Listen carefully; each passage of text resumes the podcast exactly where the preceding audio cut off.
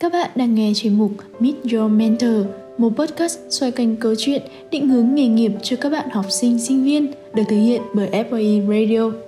Chào mừng các bạn, thì hôm nay chúng ta sẽ cùng gặp gỡ mentor của Meet Your Mentor chị uh, Nguyễn Thị Liên, mentor cho sinh viên, uh, những bạn đang quan tâm tới công việc kế toán.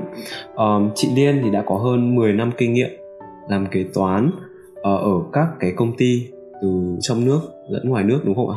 Đúng không Thì uh, đầu tiên là rất chào mừng chị Liên đã tham gia với chương trình Meet Your Mentor chúng em hôm nay. Um, chị có thể giới thiệu một chút về bản thân mình cho các bạn khán giả được không ạ? cảm ơn em, cảm ơn chị uh, em nghe uh, à, Meet Your Mentor uh, cho chị cơ hội được tham gia để chia sẻ những cái thông tin uh, hy vọng là nó có thể giúp ích được cho mọi người. Thì về bản thân thì chị là Nguyễn Thị Liên và năm nay thì chị 32 tuổi à, cái kinh nghiệm làm việc. Đúng như em nói là chị có hơn 10 năm. Đấy là 10 năm làm việc chính thức cho cả các công ty Việt Nam cả công ty lớn công ty nhỏ và các tập đoàn lớn ví dụ như TNT và công ty nước ngoài. Thì các khối FDI chị cũng tham gia khá là nhiều như là Nhật, Hàn, Thái, cả Sinh đấy là những cái môi trường chị đã được trải qua. Gần đây thì em có nhận được vào một cái ờ, phản hồi của một người bạn. Ừ. đấy là làm công ty người Nhật thì rất là mệt trong những cái uh, tập đoàn cũng uh, tập đoàn uh, lớn từ nước ngoài mà chị đã làm ấy thì hỏi cuối cùng thì là cái tập đoàn nào thì làm thoải mái nhất là bên nào thì mình làm mình thấy hơi áp lực nhất. Cái này là chia sẻ cá nhân của chị thôi. À, thực ra mỗi một môi trường nó đều có những cái ưu nhược điểm riêng. Ừ, có thể người này thích có thể người kia là sẽ không thích. Nhưng mà chị thì chị thấy một số cái môi trường mà chị trải qua thì chị thấy như này ví dụ như người nhật thì đúng là họ rất cứng nhắc. Họ cực kỳ cứng nhắc, rất là nguyên tắc. Từ giờ giấc rồi đến quy trình rồi đến từng công đoạn của công việc nó đều rất là khô khan và cứng nhắc. Tuy nhiên thì cái ưu điểm của họ thì lại là mọi thứ rất là chuẩn. Chuẩn và chi tiết đến mức mọi thứ nó phải chi tiết và nó phải hoàn hảo. Và những cái yêu cầu của họ đôi khi nó cũng do cái văn hóa của người Nhật ở từ bên Nhật sang là họ rất là trung thành. Họ trung thành có khi là họ cả đời chỉ làm một công ty thôi. Và những người làm từ phân cấp lãnh đạo đến nhân viên thì có thể họ sẽ làm một cái vị trí đấy đều đặn đến hết đời. Rất là khó thay đổi. Còn đối với một số như là công ty Hàn, thì công ty Hàn những cái điều kiện bắt buộc về làm việc cũng khá là chặt. Giờ giấc này, thời gian này, rồi không gian làm việc cũng khá là chặt. Tuy nhiên thì chị học hỏi được ở cả nhật và hàn một cái, đấy là cái quy mô và cái công cụ quản lý của họ cực kỳ chất lượng, rất là cao. Và gần như họ đạt đến cái mức mà nếu như so sánh với người việt thì chị cảm thấy nó rất hoàn hảo. Có thể là so với rất nhiều công ty hàn khác họ chưa hoàn hảo, nhưng đối với chị và đối với người việt chị cảm thấy chị học được rất nhiều và nó rất hoàn hảo. Tuân thủ chế độ chính sách của việt nam, rồi hệ thống sổ, rồi phân bố quy trình phòng ban với con người. Đấy là cái điều mà chị học được rất nhiều. Còn có thêm môi trường như là Singapore Singapore thì họ cũng khá khá với người Việt mình hơn. Họ cực kỳ hiện đại và họ cũng có những cái công cụ quản trị cực kỳ hiệu quả. Và tuy nhiên thì Singapore nó mở hơn. Nó không bị quá những cái nặng mang tính như kiểu là Nhật và Hàn thì nó hơi có cái ảnh hưởng của đạo nho nho giáo ấy. Và nó truyền thống này rồi đôi khi mình cảm giác nó có một chút chút chút gì như, như cá nhân chị chỉ cảm giác một chút chút có chút gia trưởng. Kiểu văn hóa đấy nó hơi hơi hơi hướng một chút nhưng mà ừ. ở Singapore thì gần như điều đấy chị không cảm nhận không không có cái điều đấy luôn. Còn có một đơn vị nữa mà đã từng làm mà chị thấy cực kỳ thích cho đến bây giờ ấy, đấy là công ty Thái Lan. Công ty của Thái thì à, chị không có cơ hội so sánh nhiều với các công ty Thái Lan khác. Nhưng thứ nhất là về thu nhập đương nhiên rồi tốt hơn mặt bằng chung của tất cả các công ty nước ngoài mà trước đây chị từng làm. Thứ hai là cái môi trường và cái văn hóa của người thái sang việt nam mà họ làm việc thì nó rất giống người việt họ cũng rất là cởi mở này. Họ tham gia với chúng ta gần như thân thiết như gia đình luôn. Ừ. họ sinh hoạt văn hóa nó không có khoảng cách. Từ ăn uống đời sống rồi sinh hoạt họ cũng rất là thoải mái.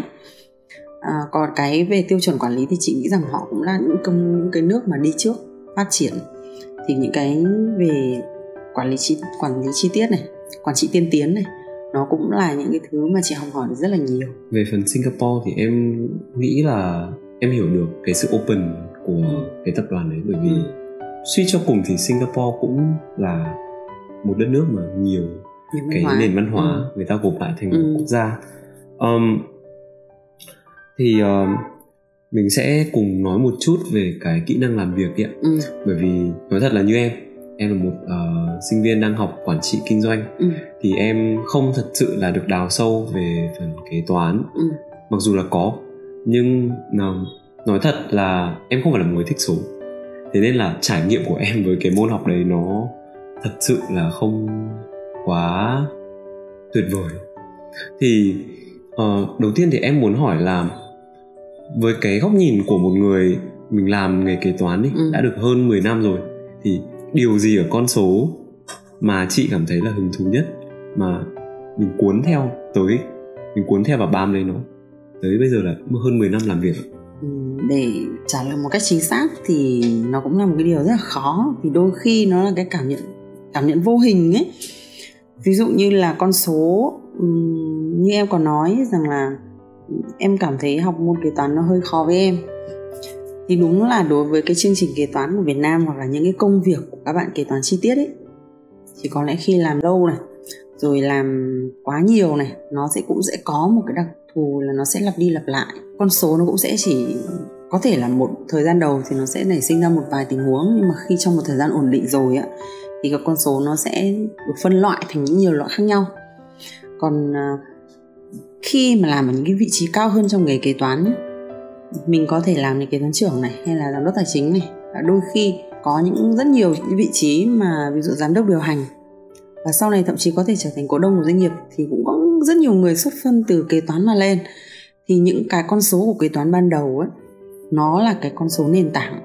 Nó giống như những cái viên gạch đầu tiên để cho anh có một cái logic xuyên suốt của tất cả mọi hành trình của doanh nghiệp.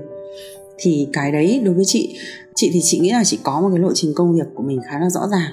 Và chị cũng dành thời gian để tìm hiểu rồi cần cái gì này. Cái vị trí công việc nó cần cái gì thì chị dành thời gian chị tìm hiểu rất là kỹ. Tất nhiên là những cái mục tiêu lâu dài thì kế toán không thể đáp ứng hết được nhưng mà khi chị làm kế toán là chị làm hết sức. Chị nhìn những con số rồi nhìn những cái sự ảnh hưởng của nó này, sự tác động của con số đó với những cái thứ xung quanh nó, thì cái đấy gần như nó tạo ra cho chị một cái sự tư duy tư duy tổng thể hay là cái cách nhìn rồi thậm chí là cái phương pháp mình định hướng như thế nào. Thì đấy là cái mà khiến nó giúp cho chị bị có sức hút rất là nhiều. Và điều đấy nó khiến cho chị cảm thấy mình học kế toán và mình làm kế toán nó không chỉ là nhìn thấy con số đấy nữa mà mình nhìn vào những cái ảnh hưởng lâu dài của nó hay là những cái cơ hội của nó nhiều hơn. Thì đấy chính là cái mà chị cảm thấy mình có được nhiều lợi ích từ nó này. Có cái cơ hội và chị cảm thấy chị yêu thích con số đấy nhiều hơn rất là nhiều. Dạ vâng. Vậy thì giả sử đi, em là một sinh viên mới uh, theo học ngành kế toán thì uh, chị có thể nói qua về những cái điều mà em sẽ sẽ cần phải biết và một số các cái hướng đi trong tương lai để mà mình có thể tiếp tục theo học cái ngành này không ạ? Bởi vì um, nói thật là với một cái sinh viên mà đang theo học một cái ngành nó tổng quát như em thì em rất là trân trọng những cái cơ hội mà mình mình được nghe tư vấn về những cái ngành nó chuyên sâu đào sâu thì với ngành kế toán hiện tại là trong đầu em thì nó đang có rất là nhiều các cái hình dung khác nhau từ cái việc là mình sẽ dùng phần mềm gì ừ. Ờ, rất nhiều bạn thì nói là mình sẽ sử dụng Excel Ừ. nhưng một số bạn thì cũng nói là mình sẽ dùng các cái phần mềm chuyên nghiệp hoặc là chuyên dụng Ừ. của cái nghề của nghề kế toán Ờ, rồi hướng đi sự nghiệp các thứ ra sao mình nên uh, trung học ở trường trước hay là tham gia những cái công việc ờ, bán thời gian các cái doanh nghiệp thì chị có thể cho khán giả của the Mentor một chút các cái lời khuyên về lộ trình được không ạ? Ừ, ok em với câu hỏi mình sẽ chia nhỏ từng cái ý trước. Ví dụ như là một sinh viên ở trong trường thì các bạn cần chuẩn bị những cái gì? Câu hỏi này thì gần như khi mà tiếp xúc với các bạn sinh viên thì chị gần như gặp được. Có lẽ là đến 100 bạn sinh viên thì chị gặp 101 bạn. Có chung câu hỏi này luôn. Thậm chí là nhiều hơn nữa và cả nhiều khi bố mẹ cũng hỏi những câu như thế. Bởi vì uh, các bạn không có cái hình dung về thực tế để mà hiểu rằng là công việc nó thực sự cần gì. Thì chị chia sẻ một chút về những cảm nhận và những kinh nghiệm của chị. Nếu mà là đối với công việc kế toán thì em à, khi mà các bạn hỏi chị thì chị mới có hỏi cho các bạn những câu hỏi như này. Nếu mà em muốn nói rằng em sẽ làm nghề kế toán thì em sẽ làm nghề kế toán trong lĩnh vực nào? Ví dụ thương mại dịch vụ bất động sản kế toán ngân hàng hay là kế toán trong các đơn vị sự hành chính sự nghiệp nhà nước. Hay là ừ, em sẽ làm trong uh, dịch vụ về giáo dục hay em làm trong dịch vụ về nông nghiệp hay là em à, lĩnh vực nông nghiệp hay em làm về lĩnh vực về sản xuất hay là xây dựng hay là khai thác khoáng sản hay là nghĩa là mình có bao nhiêu ngành nghề ở cái nền kinh tế trên thế giới này thì có bấy nhiêu cơ hội và mình những cái khía cạnh để mình tìm hiểu. Đó là cái đầu tiên.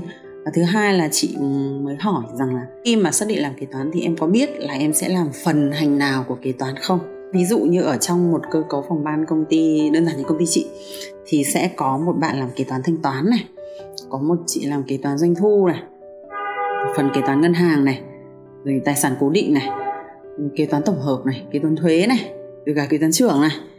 Thì thực sự là các em sẽ thích làm ở vị trí nào, hay là mỗi một vị trí đấy nó cần cái gì thì các em có biết không? Đấy là những cái câu hỏi nó rất cụ thể để khi mà các bạn ấy đặt câu hỏi với chị thì chị hỏi lại chị hỏi lại các bạn như vậy thì để mình, khi mà mình bị nhận lại một câu hỏi thì mình sẽ tự mình sẽ bị có một cái áp lực là mình tìm hiểu thông tin. Và mình sẽ dành thời gian để tìm hiểu cái câu trả lời cho mình. Còn chị có thể chia sẻ ví dụ như là mình có thể làm trong lĩnh vực nông nghiệp, hay làm trong lĩnh vực xây dựng, hay làm trong lĩnh vực dịch vụ, hay là làm kế toán ngân hàng. Thì mỗi một đơn vị, mỗi một ngành ngành nghề như vậy thì nó lại có những cái đặc thù khác nhau. Thì dẫn đến là những cái thông tin, những cái quá trình mà em cần phải tích lũy phải tìm hiểu nó cũng khác nhau. Và kiến thức ở trong trường thì nó không đáp ứng được tất cả mọi cái hoạt động. Bởi vì nhà trường chỉ có thể tạo ra cho các em một cái kiến thức lý luận chung nhất. Còn kiến thức thực tế của một doanh nghiệp, ví dụ công ty này thì ờ, họ sẽ làm báo cáo theo tuần này, công ty này thì báo cáo theo tháng này, công ty này sẽ báo cáo theo quý này, có những công ty thì báo cáo bán niên này. Thì nó cũng sẽ dẫn đến là cái khối lượng công việc từng ngày của các em nó khác nhau này hay là nếu như em làm kế toán thanh toán thì em thanh toán ở cái công ty chứng khoán. Cái hồ sơ thanh toán nó cũng khác nhau. Hay em làm trong một công ty sản xuất thì hồ sơ thanh toán của nó cũng khác nhau. Đấy là những cái thông tin mà chỉ có lăn vào thực tế. Thì các em mới có những cái cảm nhận sâu sắc nhất để mình hiểu được nhiều nhất. Còn ở trong trường thì khi mà chị cũng có chia sẻ với các bạn ấy, chị nói là việc đầu tiên, cách mà em làm một việc là cách em sẽ làm mọi việc. Thì em đang ở trong trường thì em đang học vậy nếu mà cái cách em học như thế nào? Thì sau này nó cũng là cái cách mà em vận dụng cái bài học mình hay là làm mọi việc trong cuộc sống sau này. Vậy thì việc đầu tiên là mình sẽ học tốt chuyên ngành. Đó, chị cũng có chia sẻ đó là em sẽ học tốt chuyên ngành. Rồi còn gì trong trường em có chương trình tiếng anh này, em cũng sẽ làm sao để sử dụng tốt kỹ năng tiếng anh bởi vì bất kỳ một ngành nghề nào thì ngoại ngữ nó cũng là một cầu nối để kết nối thế giới đối với em. Và em có cơ hội học hỏi được những cái kinh nghiệm tiên tiến hơn này em gặp được những cái môi trường toàn cầu này em có cơ hội tìm kiếm những công việc rộng mở hơn này những môi trường nước ngoài này và nó sẽ mở rộng ra cái thu nhập của mình tốt hơn. Nó ví dụ như vậy. Còn uh, thêm một chút về thực tế rằng là công việc thì em sẽ làm excel hay làm phần mềm đúng không? Dạ vâng. có rất là nhiều. Có những công ty đến bây giờ vẫn còn dùng excel thôi họ không dùng phần mềm. Nhưng có những công ty rất trẻ mới chỉ thành lập thôi mới được ngay sau khi mở doanh nghiệp thôi họ cũng đã sử dụng phần mềm thì cái phần mềm hay là excel ấy, ví dụ excel thì mình quá là thông thạo và quá là phổ thông rồi. Cái phần mềm thì mình có rất là nhiều phần mềm khác nhau, như là fast, visa hay bravo, hay một số phần mềm nhỏ việt nam như là vacom này, hay là mấy cái phần mềm nhỏ nữa mà chị không nhớ tên nhưng mà phần mềm tiên tiến hơn của nước ngoài thì có thể là Dynamics của Microsoft này, hay là ERP thì ERP có rất nhiều phiên bản của các cái đơn vị cung cấp phần mềm khác nhau ví dụ là SAP có những đơn vị như là Oracle này, hay là IBM này, hay là Việt Nam như là FPT cũng có thể có ERP này. Rồi rất rất nhiều cái phần mềm khác mà trong quá trình khi làm thực tế thì các em sẽ gặp. Ví dụ như là phần mềm à, giao việc là base này, phần mềm chăm sóc khách hàng như là customer relationship management này CRM này, hay là các phần mềm bán hàng cho các siêu thị, ví dụ như là Cúc Cúc hay là Sapo hay là Kiosk Việt nó rất là nhiều những cái phần mềm. Vậy thì uh, mình sẽ dành thời gian để nếu như có thể thì mình sẽ tìm hiểu giỏi một, một phần mềm trước. Vì không thể dành thời gian để học tất cả một, một à, mọi thứ một lúc. Nhưng mà như chị nói cách em làm một việc là cách em làm mọi việc. Vậy nếu như cách em học một phần mềm thì nó cũng sẽ là cái cách mà các em học tất cả các phần mềm khác. Thì mình không cần phải tham quá nhiều nếu như cơ hội đến cho mình một hay hai phần mềm nào đó thì mình có thời gian thì mình sẽ dành thời gian để tìm hiểu thật là tốt những cái phần mềm mình đang có cơ hội được học. Còn đối với excel thì chị nghĩ rằng là có một lời khuyên chân thành cho tất cả các bạn nếu như làm việc kể cả Việt Nam hay là công ty nước ngoài thì Excel nó giống như một cái con dao ấy. Dạ. bạn làm nghề gì bạn cũng cần phải công cụ. Thì đối với đầu bếp thì cái con dao mà chị nghĩ nó công cụ cực kỳ quan trọng nó có thể dùng cho em để tùy biến cho tất cả các món ăn. Nó giống như trong công việc thì Excel nó là một cái công cụ để em có thể xử lý được rất rất nhiều những cái yêu cầu, những cái form biểu báo cáo, rồi những cái nhu cầu đa dạng của công việc. Đó là một số cái chia sẻ mà cực kỳ thực tế như vậy. Em có một cái thắc mắc là như này. Bọn em thì ở như trường em thì để mà ra được trường thì cũng sẽ có yêu cầu về một vài các cái chứng chỉ tin học ừ. thì rất là nhiều bạn tham gia học uh, các cái à, cái chứng chỉ uh, MOS ừ. dành uh, của Microsoft và Excel thì như chị nói là một cái công cụ mà không thể thiếu của các bạn kế toán thì em muốn hỏi một chút là tại sao Excel với cả kế toán nó lại gắn liền với nhau như vậy? Excel nó là một cái bảng công cụ tính toán mà kế toán thì dùng bằng số vâng. dùng số rất là nhiều và trình bày báo cáo phân tích dữ liệu so sánh đối chiếu rồi các phép tính cộng trừ nhân chia. Vì nó là cái việc ừ, dùng những cái kỹ năng như vậy để tổng hợp. Có lẽ là bọn em thì sẽ không thấy nhưng mà chị thì chị có cơ hội nhìn thấy cái cái thời mà ngày xưa bố chị cũng có công ty. Thì từ khi um, chị nhớ là lớp 6 ấy là chị đã phải đi làm cái nộp cái tờ khai thuế giá trị gia tăng hàng tháng ngày đấy là còn đến xuống chi cục thuế để xin cái form mẫu của họ, sau đó đi ra quán photo. Sau đó về chép tay từng số hóa đơn lên nó. Và cứ mỗi một lần chép sai là được chép lại từ đầu đến cuối. Và cái ngày đấy, khi đấy chị còn đang là học sinh bố chị bảo là đây, cứ cái chi tiết này, cái chỗ này thì chép vào đây vào đây vào đây. Cứ như thế. Nhưng mình chỉ làm theo kiểu là chỉ đâu đánh đấy thôi và sau đấy thì chị còn thấy là đến cuối năm thì bố đi xuống chi cục thuế họ phát cho một chồng. Nó giống như là sách vở học sinh ngày xưa, mình mình đi ra lớp mình mua sách đầu năm ấy. Thì bố chị đi xuống mua cái số sách, sổ sách của thuế nó cũng cả một chồng như vậy. Nó là rất nhiều quyển vở, nó giống như hình thức như quyển vở ô ly ấy. Bên ngoài và bìa rồi đóng gáy, ghim ở đầu, ở giữa cuối ấy. nhưng mà ở trong là những cái dòng kẻ và kẻ cột kẻ cột xong là về. Mỗi một hóa đơn sẽ lấy bút chép vào đấy. Excel nguyên thủy. Đấy cho nên là sau đó là mọi người cộng thì mọi người dùng máy tính tay cái máy tính Casio bé bé ngày xưa bằng cái lòng bàn tay á. Vâng. sau này thì có máy tính FX 500MS rồi các cái máy dòng máy cao hơn. Nhưng mà chị xem phim ở Trung Quốc ấy thì chị thấy là dùng máy tính gãy mấy cái bác mà kiểu chủ tiệm hay là lấy á đấy là đấy chính là cái dấu hiệu sơ khai của kế toán họ phải tổng hợp này, họ phải xem ngày hôm nay họ bán bao nhiêu này.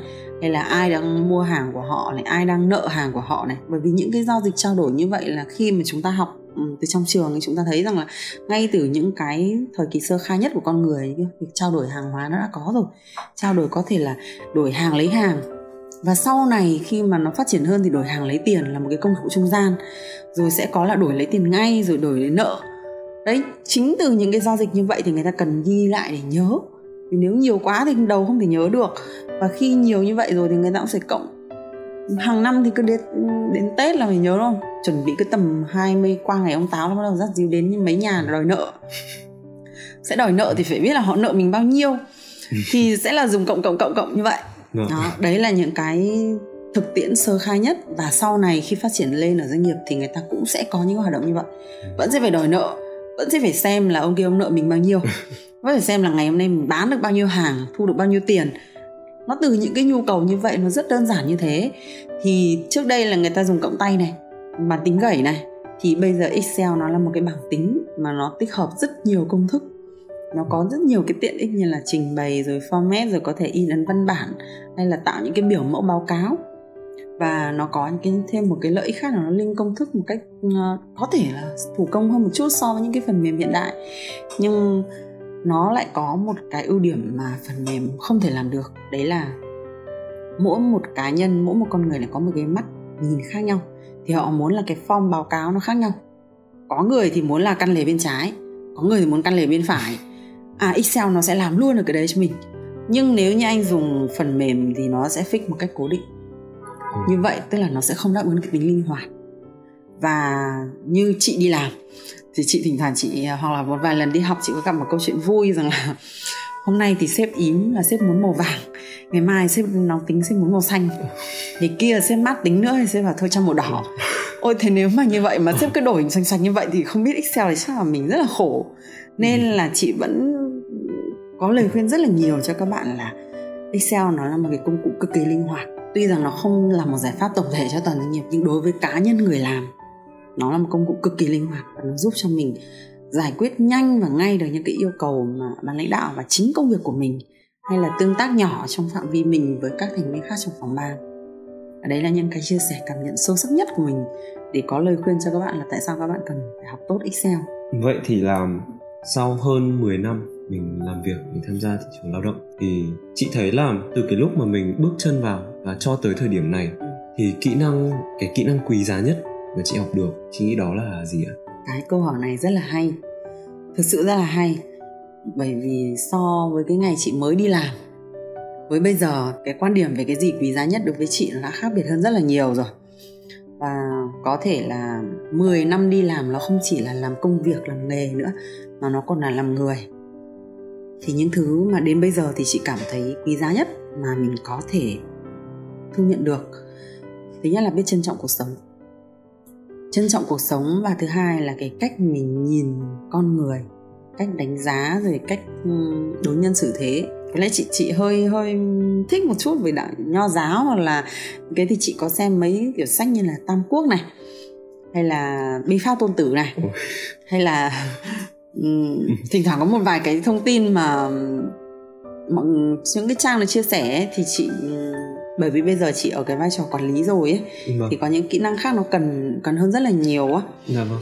thì chị có thấy rằng là để thu phục được lòng người đó chính là cái cách đúng nhân xử thế và thu phục lòng người và làm sao để cho mọi người ủng hộ được mình mọi người uh, giúp đỡ mình mọi người tương tác tốt với mình thì uh, có lẽ đấy là cái điều quan trọng nhất với chị cho đến thời điểm này và làm thế nào để mình có thể duy trì được cái nguyện vọng của mình là mình muốn đem lại cái lợi ích tốt cho mọi người, nhưng nó không làm xấu cái lợi ích của mình. Bởi vì chị đọc rất là nhiều, ví dụ đem lại lợi ích cho người mà lại xấu lợi ích của mình, là thiệt hại đến cho mình, thì đấy là lòng tốt ở mức độ trung cấp. Nếu như đem lại lòng tốt, lợi ích cho người khác nhưng đem lại được lợi ích cho cả bản thân mình, thì đấy là đỉnh cao của lòng tốt. Còn nếu đem lại cái điều xấu cho người khác nhưng lại đem lại lợi ích cho mình thì đấy là cái điểm tận cùng của lòng tốt luôn ấy. thế nên là nếu như làm sao mà có thể đem lại lợi ích tốt cho cả người và cả mình điều đấy vô cùng khó. Nó rất là khó và um, nó cần những kỹ năng thấu hiểu chia sẻ rồi như cái cái sách đắc nhân tâm ấy. Vâng. Đó sách đấy là cái sách để đối nhân xử thế và làm sao để mình có thể huy động được nguồn lực của mọi người. Bởi vì ở vai trò quản quản lý và thì mình không thể tự tay làm tất cả mọi việc. Mà mình cần có sự sắp xếp nhân sự để hoặc là các cái công cụ rồi các phương án lựa chọn hay các cái giải pháp để đáp ứng được một số cái yêu cầu về công việc hay là để xử lý được những cái tình huống thì quan trọng nhất vẫn là con người. Thì bây giờ chị vẫn nghĩ là như vậy. Bây giờ thì mình uh, đổi một chút về cái chủ đề đi. Mình sẽ cùng nói về hướng nghiệp. Ừ. thì um, ví dụ là lại quay lại cái câu chuyện là em lại là một sinh viên mới vào trường. Ừ. nhưng mà em đang phân vân ok em sẽ theo học ở marketing hay là theo học kế toán. Thì ví dụ như là chị nhìn thấy cái bạn này là trong tương lai từ trong tương lai là bạn ấy sẽ có tiềm năng làm một kế toán viên rất là giỏi. Ừ.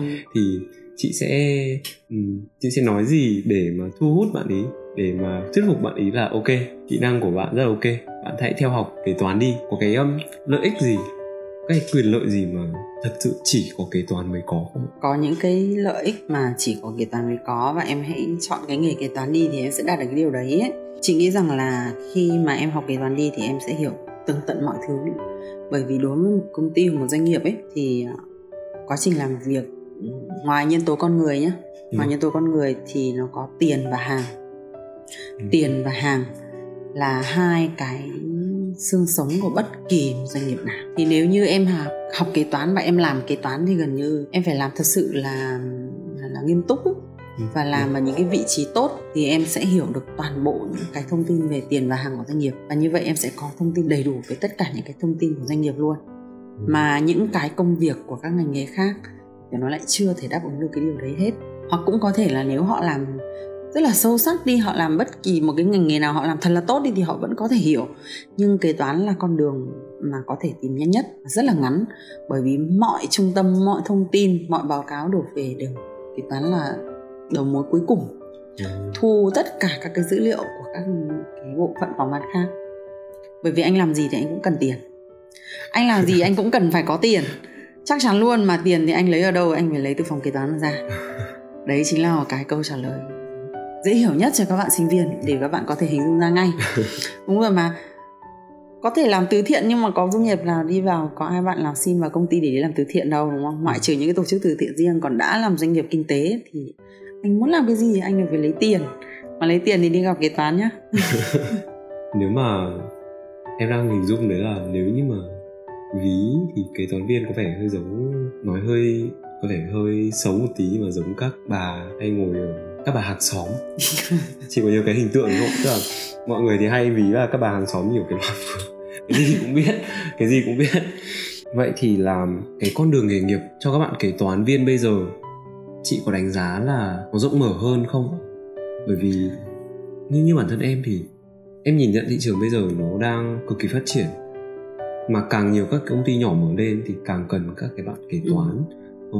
tuy nhiên thì nó lại dấy ra một cái vấn đề đấy là sẽ có nhiều công ty tầm thấp sẽ có nhiều công ty tầm trung ừ. sẽ có nhiều công ty công ty tầm cao. Chắc chắn thì cũng sẽ có nhiều bạn là muốn theo đuổi cái sự nghiệp này và các bạn muốn phát triển bản thân mình ở những cái bậc cao hơn. Chị đánh giá thế nào về cái thị trường bây giờ và cái cơ hội để mà thăng tiến? Cái này thì khá là hay chị thấy như thế này. Cái gì nó cũng sẽ có hai mặt. Ví dụ như ngày trước khi mà thế hệ các chị đi học không có nhiều công cụ như, như các bạn trẻ bây giờ. Từ công nghệ thông tin từ điều kiện vật chất gia đình rồi quần áo rồi đồng phục rồi ngay cả đi học cơ sở vật chất trường học của các chị cũng rất là thiếu từ cái nhà vệ sinh cái bàn học. Chắc là hôm hôm qua chị có vừa mới thấy một bạn nào đó post trên cái facebook là cái bàn ghế gỗ mà nó bị mục xong nó nâu nó màu nâu đen vào ấy. Và những cái bộ bàn ghế đấy nó chắc nó phải dùng đến hai ba chục năm cho rất nhiều thế hệ học sinh rồi. Vâng. cái thời của bọn chị là vẫn ngồi cái bàn đấy để học. Nhưng mà đến khi mà chị học cấp 3 rồi thì chị mới bắt đầu được thay đổi bằng những cái bàn như các em bây giờ là bàn ghế gỗ ép rồi có khung sắt ấy. Khung sắt. Và sau này thì các bạn càng về sau các bạn tốc độ phát triển của kinh tế nó rất là mạnh thì các bạn điều kiện tốt hơn rất là nhiều. Thì bất kỳ một thời kỳ nào một thế hệ nào nó đều có những cái ưu điểm và những cái khó khăn riêng. Các bạn đều có những cái thuận lợi cũng như khó khăn nhất định. Dạ ví vâng. dụ như em vừa nói rằng là thế hệ các chị thì không bị gặp những công ty ví dụ phân quá nhiều là thấp trung cao này rất là khó để phân định này. Như thế hệ các chị thì không bị gặp nhưng mà lại rất ít công ty. Cái thời thế hệ bọn chị thì là so với số lượng doanh nghiệp và số lượng việc làm của các em bây giờ thì thế hệ các chị thì số lượng việc làm thấp hơn. Cạnh tranh sẽ cao hơn. Thấp hơn rất là nhiều nhưng mà cái tỷ lệ tìm được cái công việc tốt ưng ý nó cũng sẽ cao hơn. Ừ. và cái thời gian để mình ờ, không mình mất công sàng lọc nó cũng sẽ ngắn hơn. Nhưng đổi lại thì so với thế hệ của các bạn trẻ bây giờ ấy gần như là cơ hội tìm kiếm công việc của bạn cực kỳ dễ chị phải cảm thấy rằng là chỉ cần ra đường là có thể làm được nhìn thấy một cái biển nhìn tuyển dụng có thể nhân sự kế toán ừ. hay là bán hàng hay hành chính nhân sự ví dụ thế tìm thấy rất là nhiều tìm ở trên trang các trang thương mại điện tử hay là các trang tìm kiếm việc làm online hay là bất kỳ một nơi nào tìm kiếm việc làm thì các bạn tìm rất là dễ doanh ừ. nghiệp cũng rất là nhiều thậm chí có những doanh nghiệp thì quy mô nhỏ quy mô lớn quy mô vừa rồi nước ngoài cũng rất là nhiều luôn. Được vâng. nhưng bọn chị ngày xưa mà tìm được công ty nước ngoài rất là khó. Để mình tìm kiếm được thông tin nó cũng đã ít rồi. Và mình cơ hội mình đi vào các công ty đấy nó cũng lại càng khó. Bởi vì mình vừa thiếu kỹ năng rồi vừa thiếu rất là nhiều điều kiện này. Vâng. như các em bây giờ thì có rất là nhiều thứ. Cơ hội tìm kiếm rồi ờ, cơ hội học hỏi rồi cái môi trường thông tin rất đầy đủ. Nhưng cũng như em nói em sẽ bị khó khăn là em sẽ gặp rất là nhiều cái tầng lớp công ty khác nhau và rất khó để biết được đâu là công ty thật sự phù hợp hay đâu là những công ty chất lượng đúng không? Bởi vì cái đấy nó cũng là cái hệ lụy chung mà. Nhưng mà nó cũng sẽ là một cái sảng màng lọc tự nhiên. Nó là một cái màng lọc tự nhiên mà chị nghĩ đó là cái quy luật quy luật vận động mà chúng ta chỉ có cách thích nghi thôi. Ừ. thời kỳ nào cũng vậy. Nếu như thích nghi được và đáp ứng được các yêu cầu của cái môi trường đó thì chúng ta sẽ chiến thắng. Ví dụ như các em à, có rất nhiều cơ hội việc làm đấy là một cái lợi thế. Nhưng đổi lại là các em cũng sẽ rất dễ dàng gặp những cái công ty mà không như ý đúng không? Vâng. nhưng uh, nó cũng sẽ là một cái màng lọc để các em nhìn thấy rất là nhanh những cái vấn đề. Các bạn sẽ nhìn nhận thấy là cái môi trường này nó phù hợp hay không của mình rất là nhanh. Vì những cái nền tảng thông tin này những cái sự chia sẻ về cơ hội nghề nghiệp này những cái chia sẻ như bây giờ những cái nhóm như là review công ty hay là uh, các cái lớp học về kỹ năng rồi các lớp học về chuyên môn thế hệ của các em bây giờ chỉ thấy rất rất là nhiều nhưng thế hệ của các chị thì ít. Vâng. Ít hơn cho nên cơ hội mình biến phát triển ở bản thân mình để thích ứng môi trường khó hơn. Các em thì thích ứng rất là nhanh nhưng cũng đổi lại thêm nữa là mình dễ thay đổi.